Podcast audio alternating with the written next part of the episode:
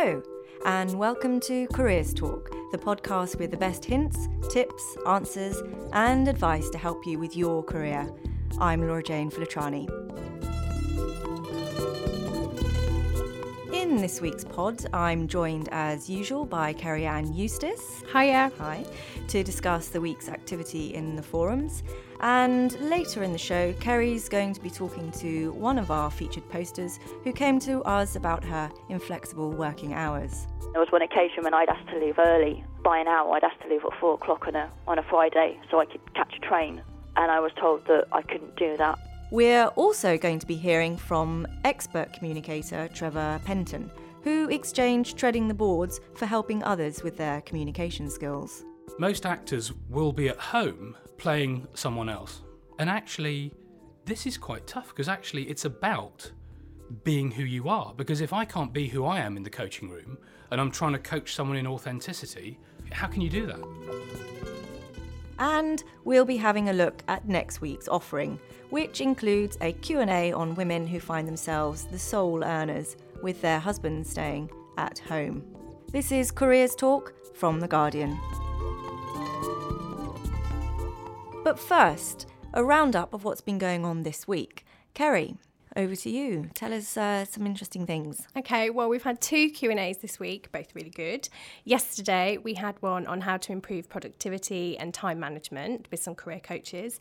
And on Wednesday, we had the record-breaking teaching English abroad.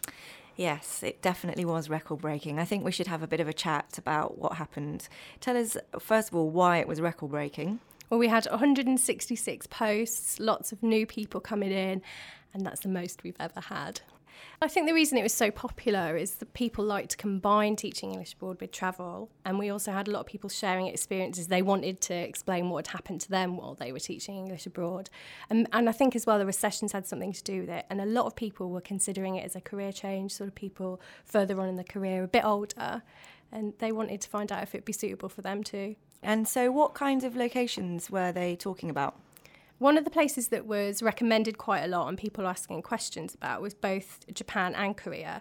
And the questions centered around do I need a degree? Because for those schools, you do. That's the minimum requirement they want from some of their teachers, and that's not the same for all countries and destinations. Schools, you're talking language schools? Yes. Right. What about places that weren't so popular or people that had didn't have very good experience? Yeah we did have some people that were didn't quite enjoy it as much as others although there was a lot of that on the site people saying go for it. It was the best thing i ever did. But um, samantha collins didn't have a very positive experience at all.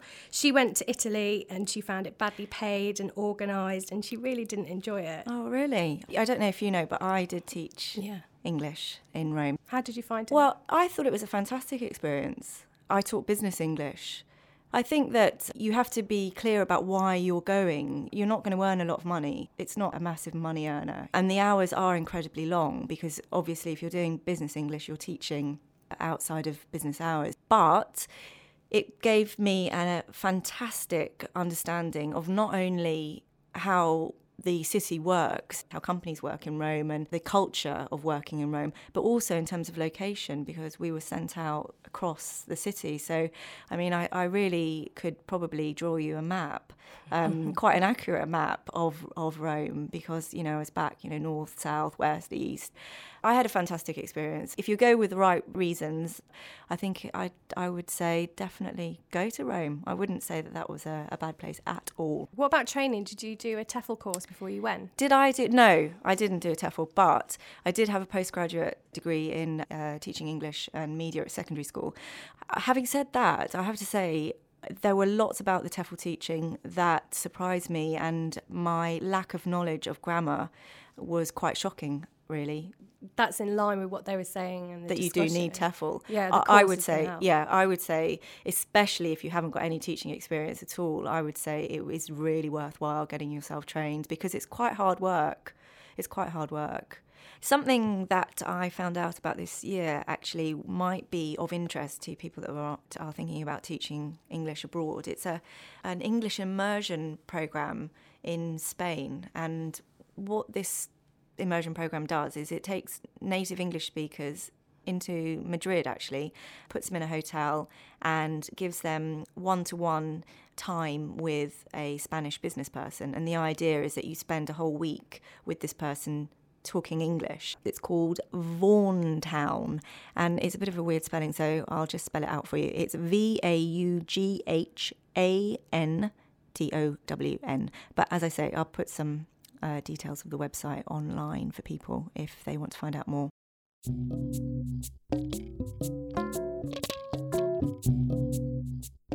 Joining us in the studio now is Trevor Penton. Trevor is the managing director of 3D Coaching, which offers tailored training to improve communication skills. Having spent 14 years as a professional actor, Trevor decided to retrain as a coach in 2000. Hello, Trevor. Good morning. So, I suppose I'd like to ask you first about the trigger that made you change direction from being an actor to now being a coach. Two things, really. One was a very practical thing. I had a career which, if you know jobbing actors, is, is pretty volatile. And I thought, how can I use my skills to actually, well, earn more of an income and also use them, feel like I'm using them and not just sitting in my flat playing Hamlet?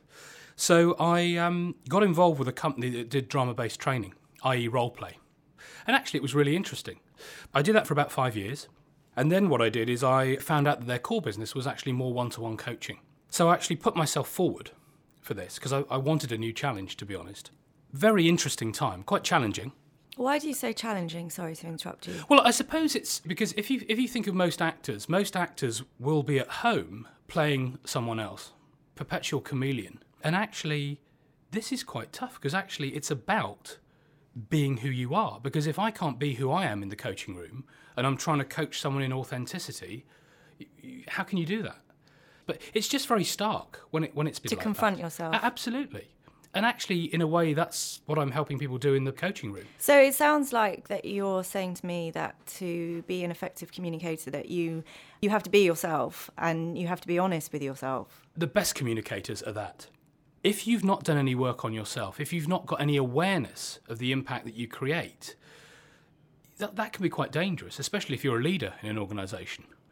Uh, because your style obviously dictates how people feel about the way they do their jobs and the way they're, they're, they're managed. Can I take you back just a little bit to yes. uh, when you were at RADA? Yes. So uh, presumably, well, you thought you were going to be an actor, or you well, you were for about fourteen years. Well, I, I had to really think about why I became an actor. And I realised actually it was very powerful to just be on stage on your own, playing that part and knowing you got the audience on your side was hugely powerful. That was one thing. Another thing is that I had a, a very tragic event in my life in that my father died when I was 14. Wow. And I think this is it's quite common amongst actors actually that there is some, Some sort, sort of of, catalyst Mm. or, or tragedy. And actually, I you know I realised you know there's a lot of emotion, and I suppose I had a lot of energy, and I thought where do I put this? And actually, acting was a perfect place to put it. Some of the uh, skills that you learned at RADA obviously prepared the way for you to be a coach in Absolutely. communication, Yeah. presumably. Absolutely, because what you're looking at is presence. Yes, of course, you're looking at some vocal stuff, how to command the space, how to use the space, physically and vocally, all those things, all those fundamentals. Mm. But I suppose what, what's interested me as a coach over the years is actually much more about what makes people tick, what stops them from being authentic. Mm. I think what I would like to ask you, if that's Hmm. okay, some tips for people, because obviously people that are listening are Yes. maybe preparing for interview, Yeah. or they might be going to give a presentation or Yeah. something. Are there some top tips for communicating effectively that you could give? Well, to copy a famous leader who who we all know of, uh, I'll slightly nick his, his phraseology. Preparation, preparation, preparation is absolutely critical. Like, for, for example, if it's an interview, if you haven't thought about the examples and stories that you're going to bring out in that interview to illustrate and build on the questions that you've been given, obviously that's a, that's a poor place to be. So if you've not done that preparation and you're just winging it, I think that's hugely dangerous Okay, so prepare. absolutely prepare. Interview wise, before you go in, go for a run, go for a swim, go to the gym, just to relax yourself and get the body warmed up. It's a great way of relieving tension as well. Before you go into the interview, it's really just to center yourself, take those deep breaths, and be still. Because as we know, when we're nervous, the danger is, is to rush through the delivery. And actually, what we want to do is apply the brake. So I think the breath really helps with that. First impression is always a classic. You know, there was some great research done back in the 70s by a guy called Albert Mehrabian. 55% of the initial first impression is on visual. 30, if I can get my maths right, 38 is on pitch, tone, sound. 7% is on content. So 93% is not related to the content, which is which is huge because what do people prepare? They prepare their content, which is right. But in that first 20 30 seconds, it's going to be on those things. So you've got to go in that room with purpose. I think the biggest thing for me is you want to make it a memorable experience for the for the interviewer because obviously they're going to sit through quite a lot. So my view is is you do not want to leave your personality outside that door. And that's where I help people is to, to make sure you're freed up enough, you've got enough support to be able to go in that room and be who you are.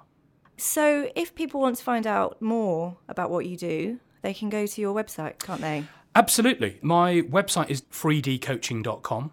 I'm also on LinkedIn they want to see some recommendations about me and the work I've done. Thanks very much for coming in, Trevor. Thank you. It's a pleasure. Okay, thanks.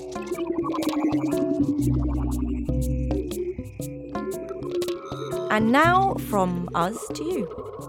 Who's your featured poster this week, Kerry, and why have you picked them?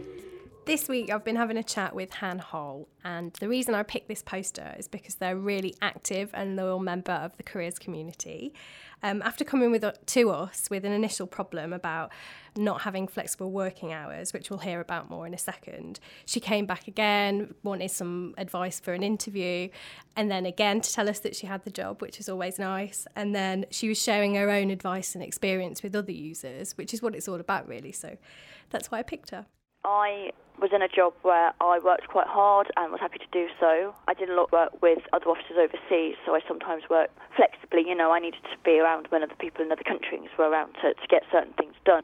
And then there was one occasion when I'd asked to leave early by an hour. I'd asked to leave at four o'clock on a on a Friday so I could catch a train and I was told that I couldn't do that. What advice did you get? The advice I got was more sort of reassuring that I wasn't being unreasonable. I got some legal advice as well. There's a legal expert who posts in, and I think he basically said, look, there's nothing you can do because that's their working practice and they're not breaking the law or anything like that. But he just sort of said, look, they're just they're taking and no giving, and that's just the way that it is. And then a few of the other posters said, you know, have you tried to talk to him about it? And also, you know, sort of ways that I could approach it more calmly and maybe slightly more diplomatic ways to approach it. Sort of saying, oh, you know, maybe I haven't handled it the best way on this occasion, but it's really important to me to leave early on this particular occasion for these reasons. So, did you approach your manager? Did you put the advice into practice? I did. Um, the advice I put into practice was to speak to him more calmly. Although it was made very clear to me that this was a one-off and I was being doing a big favour, I did manage to sort of talk him round to my way of thinking. So it was useful to have other people's approaches and about how other people might handle that situation. Okay, that's good. That's really good news. Well, tell us that you know your other post, what the problem was, and what you were advised, and what you then did. The other post was a, little, a, a short while after, but maybe a month or so. I was then offered um, an interview for a job, but the job description was a little bit vague. What was also a bit unusual was there was a recruitment consultancy involved in the interview, but they were also sitting in on the interview itself as well. So one of the pieces of advice I got was just to sort of actually go to the recruitment consultant and, and say you want you do actually want to ask some questions about the role that you don't think it would be appropriate to ask in the interview and sort of reassured me that if they're doing their job properly then they won't mind because they'll be expecting that. And you got the job, didn't you? you I came did, back yeah. well done certainly what the posting did help me do was it gave me a lot more confidence about approaching the interview. And I hadn't had an interview for quite a long time. And it's really nice to know that there is a forum to go to where you can ask questions. In itself, it helps you get a job because it gives you somebody to go and talk to. That was Han Hole talking to Kerry earlier today. Well, that's about it, really. Just enough time to tell you what's coming up next week. Kerry? Next week on Thursday, we're talking about the effects of redundancy with a focus on women who've become the breadwinners following a partner's redundancy. Um, so we want to hear from women and men sharing their experiences and advice. And then on Friday, we're going to be discussing army careers with female army spokesperson, Captain V. Corkish. Wow. Great title. Yeah. So many, many thanks to our guest Trevor Penton and our poster, obviously, Han Hole. And of course, thanks as always to the delightful Kerry. Thank you. Don't forget you can find out more information on everything we've talked about and more by going to careers.guardian.co.uk. Careers Talk was produced by Kate Taylor. I'm LJ Fulatrani. Thanks for listening.